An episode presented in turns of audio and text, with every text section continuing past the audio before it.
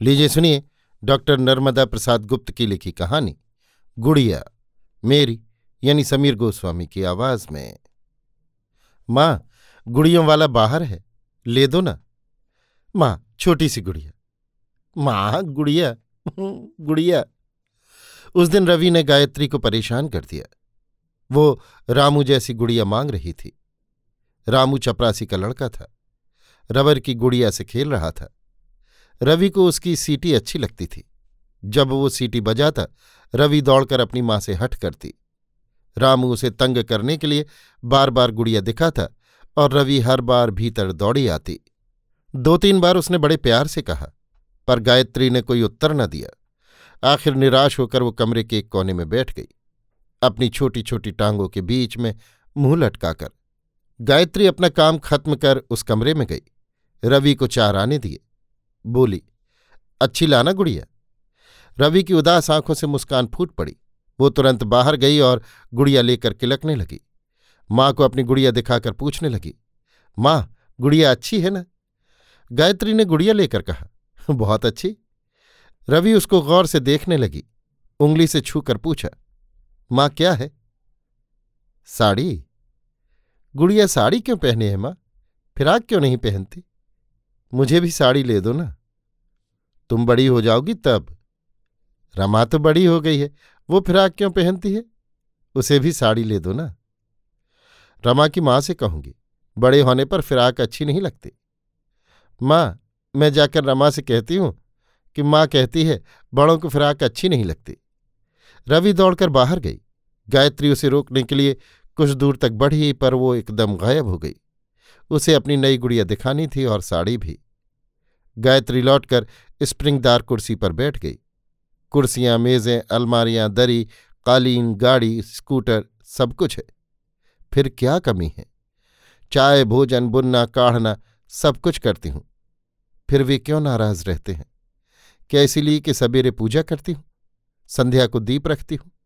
त्योहारों में सास की बताई लीक पर चलती हूँ? उनके मित्रों का हंसकर स्वागत करती हूँ, पर सबके साथ चाय नहीं पीती। उनकी गाड़ियों में नहीं घूमती। क्लबों और पार्टियों में बड़ी रात्रि तक चलने वाले जलसों में शरीक नहीं होती। नेता और मिनिस्टरों से मेल नहीं रखती। ये सब पुराने विचार हैं तो फिर नया क्या है? मिसेस वर्मा इसीलिए प्रगतिशील हैं। मिस्टर वर्मा जूनियर होते हुए भी संचालक बन गए और मैं हूँ कि जहाँ के तहां रह गया। क्या फिर मिसेस वर्मा का रास्ता सही है? उसे ही अपनाना पड़ेगा। कुछ समझ में नहीं आता। बाहर गाड़ी के रुकने की आवाज़ आई। सुमन कुमार तुरंत अंदर आए उनके पीछे दयाराम, उनके घर का नौकर। बहुत ही समझदार और चतुर। फ़ौरन जूते खोलने लगा। बगल के कमरे के बेसिन में नई तौलिया रख गया। गायत्री खड़ी होकर मुस्कुराने लगी। सुमन ने उस तरफ़ देखा भी नहीं। ज़ोर से चिल्लाए, दया, खाना यहीं लाओ। दयाराम ने एक क्षण गायत्री की तरफ़ नज़र डाली और दबे पाँव चला गया। चीनी के बर्तनों में भोजन रख गया। वे चुपचाप खाने लगे। गायत्री उनके निकट खड़ी थी। किसी चीज़ की कमी होने पर वो देने को झुकती कि सुमन स्वयं परोस लेते। गायत्री फिर अपनी जगह पर। दोनों चुपचाप। कमरा भी इतना शांत जैसे उसमें कोई न हो। रवि दोनों को चुप देखकर कुछ हिचकी। पर मानती कैसे? नई गुड़िया जो मिली थी। हंसती हुई सुमन से बोली, बाबूजी, कितनी सुंदर गुड़िया है। मैं इसका विवाह करूँगी। बारात आएगी, सबको बुलाऊँगी। बाबूजी, हमारी तरफ़ से तुम दावत दोगे ना? रमा कहती थी कि दावत देना पड़ेगी। गुड़िया को नए कपड़े भी चाहिए, गहने भी चाहिए, माँ की तरह मेहंदी भी। देखो ना, तुमने अभी नहीं देखी? सुमन ने गुड़िया को देखा। वे गायत्री की वजह से छोटी से छोटी चीज़ गौर से देखा करते थे। गुड़िया प्राचीन नारी की वेशभूषा में लज्जा और संकोच की आड़ लिए खड़ी थी। क्रोधित होकर बोले कंजरवेटिव जैसी तेरी माँ ठीक उसी तरह। उन्होंने सारी शक्ति लगाकर गुड़िया को बाहर फेंक दिया। रवि उसे ढूँढने के लिए बाहर चली गई। अपने आप कुछ कहती हुई, शायद मन ही मन में विरोध प्रकट कर रही थी। गायत्री को ऐसा लगा जैसे उसे दूर कर दिया गया हो। एक क्षण के लिए उसके सामने एक लंबी रेखा खींच गई, जिसके एक किनारे पर सुमन खड़े थे और दूसरे किनारे पर वो, जिसके उस पार तितली सी रंगीन नई नारी थी और इस पार सीधी सादी शांत गुड़िया दोनों की तुलना करती हुई वो खड़ी रही, जैसे कुछ हुआ ही न हो। उसके चेहरे पर असंतोष की एक शिकन तक न थी। रवि गुड़िया लाकर फिर खड़ी हो गई। बाबूजी, बिल्कुल माँ की तरह मुझे भी साड़ी ला दो ना, गुड़िया की तरह मैं भी पहनूँगी।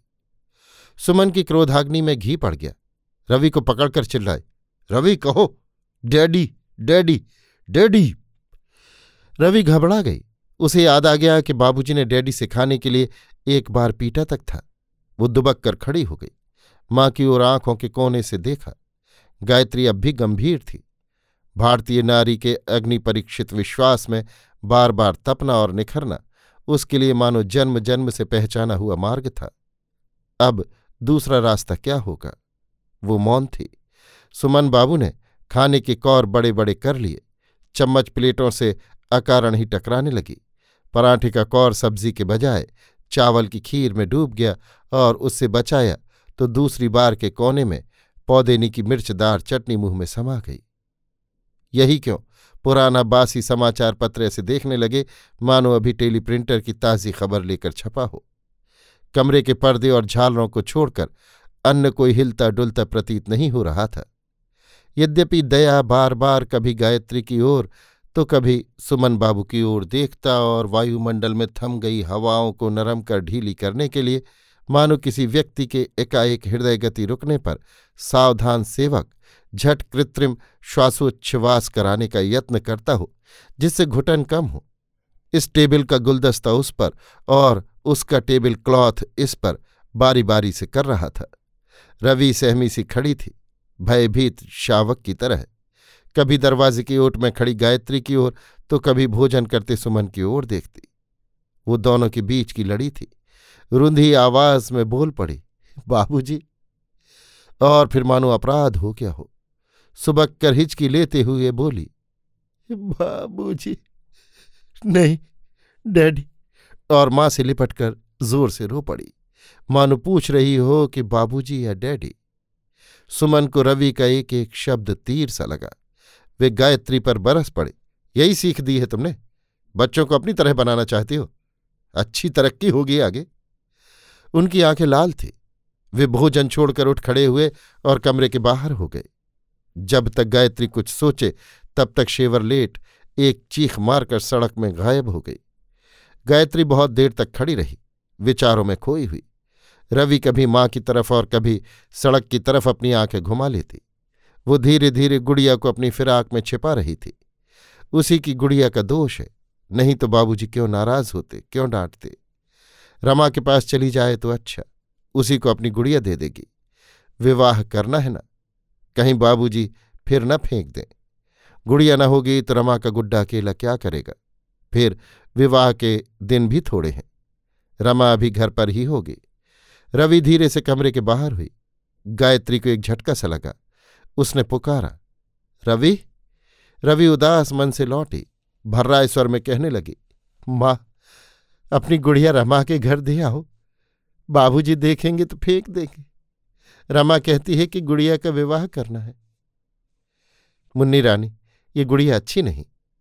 गायत्री ने रवि के हाथ से गुड़िया छीनकर दूर फेंक दी। रवि मचलने लगी।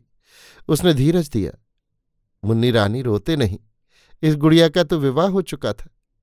कल नई गुड़िया, नए कपड़े और नई चूड़ियाँ, सब कुछ नया। है ना रवि? हंसो हंसो। एकाएक गायत्री में ये परिवर्तन कैसे हो गया?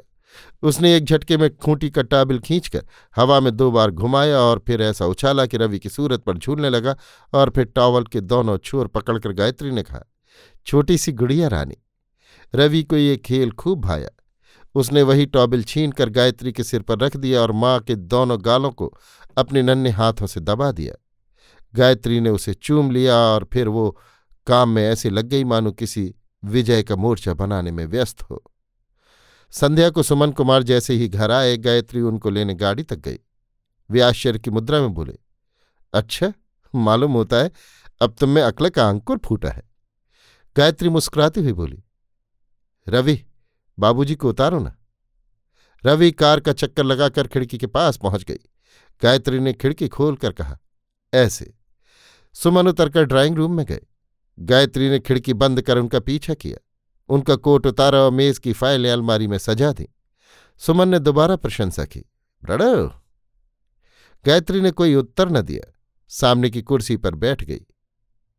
रवि को केवल एक चिंता थी कि नई गुड़िया मिल जाए और उसका विवाह हो जाए। सुमन से कैसे कहे? एक बार डांट पड़ चुकी थी। माँ से आग्रह के स्वर में बोली, माँ, गुड़िया और गुड्डा ले दो ना, दोनों का विवाह करूँगी। अच्छी अच्छी साड़ियाँ और खिलौने भी। सुमन ने अवसर पा लिया था। रवि से बोले, बेबी, तुम माँ की नकल मत करो। ये ठहरी घर की गुड़िया, जो बाहर की रोशनी को नहीं जानती। मैं कल डायरेक्टर साहब के यहाँ गया। मालूम है, सब बच्चों ने बारी बारी गुड मॉर्निंग किया। तुम्हारी माँ तुमको कुछ नहीं सिखाना चाहती। न बैठने का तरीका, न उठने का। बात करने का दूर रहा।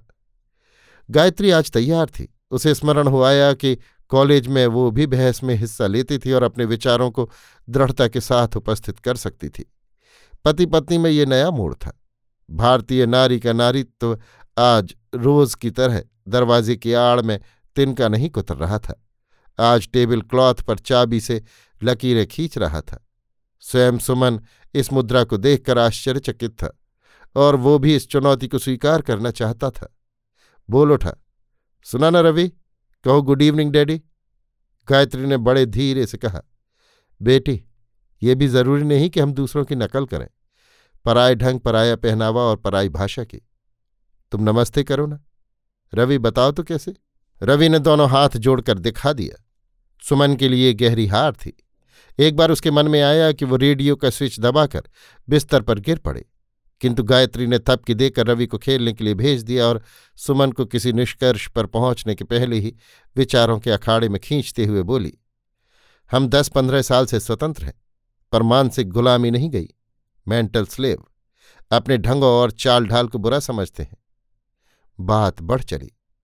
ऐसा वही लोग कहते हैं, जो इन तौर तरीकों को सीख नहीं पाते। बच्चों पर ध्यान नहीं देते। देश के कितने घरों में सभ्य मैनर्स बढ़ते जाते हैं। दो चार प्रतिशत को छोड़कर बाकी सब भीड़े हैं। आश्चर्य है कि एमए पास करके भी तुम अशिक्षितों की तरह बात करती हो। उन दो चार घरों को भी अपने देश के व्यवहार अपनाने चाहिए। जानती हो अभी मिनिस्टर साहब के यहाँ चाय में गया था। उनके बच्चे कितनी प्यारी अंग्रेज़ी बोलते हैं। शुरू से जब ट्रेंड किया जाता है, तब कहीं बच्चा होनहार निकलता है। पर तुम्हें गुड़ियों से फुर्सत मिले तब ना। मैनर्स तो आप लोग ही चलाते हैं। जनता भी उन्हें देखकर नकल करती है। न जाने क्या होगा, कब ये शौक दूर होगा। मैनर्स मैनर्स मैनर्स, गायत्री के मस्तिष्क में ये शब्द गूंज उठे। कुशल नाविक की तरह उसने मझधार की लहरों से टकराना छोड़ दिया और उस किनारे की ओर उसकी आँखें लग गईं, जहाँ ये लहरें टकरा कर बिखर जाएँगी और पतवार की इच्छानुसार नाव सहज सरकने लगेगी। रवि बगीचे के फूलों को फ्रॉक की जेब में रख आ गई। सुमन से बोली, डैडी गुड़िया फूल सजाती है कि नहीं? सुमन मुस्कुराए। पार्वती चाय और बिस्कुट रख गई। गायत्री ने चाय बनाई। दोनों ने साथ साथ चाय पी।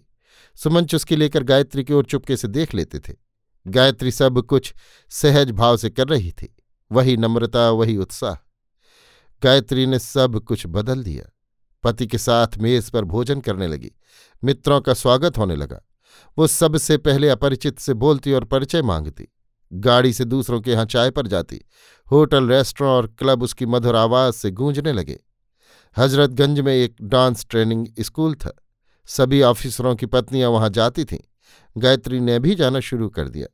उसके बिना कोई भी सोसाइटी सभ्य कैसे हो सकती थी? गायत्री में सोसाइटी के लिए सब कुछ था। भोला सौंदर्य, मधुर स्वर और सुसंस्कृत व्यवहार। लोग आकर्षित होने लगे। कोई न कोई किसी न किसी मिस मिलने जाता। कभी मंत्री तो कभी सचिव की गाड़ी उसे लेने आती। आज एक मीटिंग में गायत्री का भाषण होता तो कल दूसरी में नृत्य। उसका बंगला मित्रों और प्रोग्रामों से भरा रहता। कभी कभी सुमन भी अपने मेहमानों के स्वागत में गायत्री के पीछे खड़े रहते। इस विश्वास में कि वे डायरेक्टर वर्मा से भी आगे बढ़ जाएँगे। डायरेक्टर चमनलाल वर्मा नवीनता के प्रेमी थे। उनकी पत्नी आशा उनसे कदम आगे। सही बात तो ये थी कि आशा ने बड़ी मुश्किल से उन्हें इस योग्य बना पाया था। दोनों सबसे मिला जुला करते रोज निमंत्रण आते। आशा नवीन वेशभूषा में सज कर जाती और मिस्टर वर्मा को भी विवश होकर जाना पड़ता। अकेले क्या करते? धीरे धीरे उनकी आदत पड़ गई। फ़ायदा ये हुआ कि वे जूनियर होते हुए भी डायरेक्टर बन गए। पर उससे उन्हें हर्ष भी हुआ और दुख भी। दुख इसलिए कि वे दफ्तर से आते और आशा को बंगले में न पाते। उनका मन गहरी वेदना से भर जाता। उन्हीं दिनों गायत्री की चर्चा उनके कानों में पहुँची। वे सुमन कुमार से मिलने गए। बंगले में गायत्री ने उनका सत्कार किया। इतना सत्कार कि वे रोज आने लगे। दोनों घंटों बैठते, बात करते, गाड़ी में रेस्टोरेंट और क्लब जाते। मिस्टर वर्मा के दफ्तर से गायब रहने के कारण सुमन कुमार की धाक जम गई। वे मिनिस्टर तक पहुँच रखने लगे। सभी जगह उनकी प्रशंसा। सभी के यहाँ उनकी पूछ। सुमन को स्वयं ताज्जुब होता कि ये सब कैसे हो गया? क्या उसका काम थोड़े दिनों में इतना अच्छा हो गया? क्या उसकी प्रतिभा एकदम निखर गई? उसे उस समय और भी ताज्जुब हुआ जब वो एडिशनल डायरेक्टर के पद पर बैठा दिया गया। कुछ भी हो, उन्नति तो हुई, वो हर्ष से भर गया। नई नियुक्ति का समाचार देने बंगले लौटा, पूरा घर छान मारा, गायत्री कहीं न मिली। उसे धक्का सा लगा। रवि से पूछा, तुम्हारी मम्मी किधर है बेबी? नया गुड्डा और नई गुड़िया खरीदने गई हैं डैडी, मिस्टर वर्मा के साथ। कितनी देर हुई? बहुत बहुत। सुमन का अंतर आकुल हो उठा। मिस्टर वर्मा कब से आने लगे? इतनी घनिष्ठता। पर हो क्या सकता है? सिर्फ़ प्रतीक्षा की जाए। रवि ने उन्हें मानो नींद में से जगाते हुए पूछा, डैडी, कुछ तो नहीं। बेबी मिस्टर वर्मा रोज आते हैं? हाँ डैडी, मेरे लिए चॉकलेट लाते हैं और मम्मी के लिए कपड़ा। कैसा कपड़ा? हाँ डैडी रवि अलमारी तक जाकर एक बंडल उठा लाई। कीमती कपड़ों का ढेर उसके सामने था। रवि ने हंसकर कहा ठेरहलहीन की फ्राक, सुमन चुपचाप खड़ा था। रवि टेरालीन की साड़ी, ब्लाउज। सुमन तब भी चुप। डैडी हाथ से छू के तो देखो कितने अच्छे हैं। डैडी, इससे तुम बड़े अच्छे दिखते हो। हरे हरे देखो डैडी। रवि ने साड़ी के एक छोर से सुमन का मुख ढक दिया। सुमन ने उसे नहीं हटाया। झीने कपड़े से ढकी हुई नई युवती की कल्पना में खो गया। उसकी आँखें एक अजीब चमक से कौंध गईं, जैसे घने कुहासे को फाड़कर दो दीपक टिमटिमा रहे हों। उन्होंने रवि को कुर्सी पर बैठाते हुए कहा, बैठो रवि, एक कहानी सुनाता हूँ। रवि ने प्यार से कहा, मैं भी सुनाऊँगी। अच्छा कल मम्मी ने सुनाई थी। कौन सी? पुरानी गुड़िया की। अच्छा सुनाओ। रवि ने कुछ कहना चाहा कि गाड़ी का हॉर्न बजा। रवि चिल्लाई, डैडी, मम्मी आ गई। मम्मी सुनाएँगी कहानी। डैडी, तुम भी सुनना। सुमन ने खिड़की से झाँक कर देखा। मिस्टर वर्मा की गाड़ी थी। वे नीचे नहीं गए। उन्हें केवल पदचाप सुनाई दी। एक क्षण बाद कुछ शब्द। मिस्टर वर्मा कह रहे थे, रात को आठ बजे? गायत्री का उत्तर था अच्छा। शेवरलेट रेंगती हुई चली गई। सुमन ने गायत्री के कमरे में जाकर कहा, गायत्री कभी कभी मेरा भी इंतज़ार किया करो। अकेले अच्छा नहीं लगता। उनके स्वर में विवशता थी, जैसे कुछ मांग रहे हों। गायत्री सब कुछ समझकर भी कुछ न बोली। वो वहाँ न रुककर भीतर चली गई। रात के आठ बजे थे। मिस्टर वर्मा आए। सुमन ने गायत्री को अंदर भेजकर स्वयं सत्कार किया। दरवाजे पर जाकर बोले, आइए वर्मा जी। मिस्टर वर्मा ने उन्हें बधाई दी। मिस्टर सुमन, नए पद के लिए बधाई। सुमन उत्तर में एक फीकी हँसी हंसकर चुप रह गए। मिस्टर वर्मा ने पूछा, गायत्री जी नहीं दिखाई पड़ती। आज हम लोग डिबेटिंग क्लब में जाने वाले थे। तुम भी चलो, और आनंद आएगा। सुमन ने टाल दिया, वे अपनी एक संबंधी से मिलने गई हैं। मैं उनकी प्रतीक्षा कर रहा हूँ। जैसे ही आएँगे, हम दोनों हाजिर होंगे। अच्छा मैं चलता हूँ। चाहे तो पीते जाइए। इच्छा नहीं है फिर कभी? मिस्टर वर्मा तुरंत चले गए। गायत्री कमरे के बगल में खड़ी खड़ी सब सुन रही थी। आकर बोली क्लब आप चले जाइए, मैं अब नहीं जाऊँगी। गायत्री ने एक निमंत्रण कार्ड उनकी ओर बढ़ाया। उन्हीं के नाम था। निमंत्रण करती थी गायत्री शर्मा। विषय था हमारी संस्कृति। सुमन ने पढ़कर कहा, चलो मिस्टर वर्मा को कह दिया है, फिर संस्कृति का मसला ठहरा। सुमन अपराधी की तरह आवाक देखने लगा। मिस्टर वर्मा को झूठ बोलकर वापस लौटा दिया। गायत्री को ये बात अच्छी नहीं लगी। ये मानकर सुमन का आग्रह क्लब जाने का और साथ में गायत्री को भी ले जाने का बढ़ गया और इधर गायत्री क्लब जाने से इनकार करने पर डटी थी। तिल भर न हटी। ना, नहीं, एकदम नहीं। और साथ में सारे शरीर से टपक तक क्लब के प्रति घोर अरुचि का भाव। चलो चलो, तुम ही निमंत्रण पत्र पर हस्ताक्षर करने वाली हो। आखिर लोग क्या कहेंगे? बड़ी आशिक मिजाजी के साथ आज सुमन बोल रहा था, क्योंकि भीतर ही भीतर एक ऐसा अंतर्द्वंद्व था।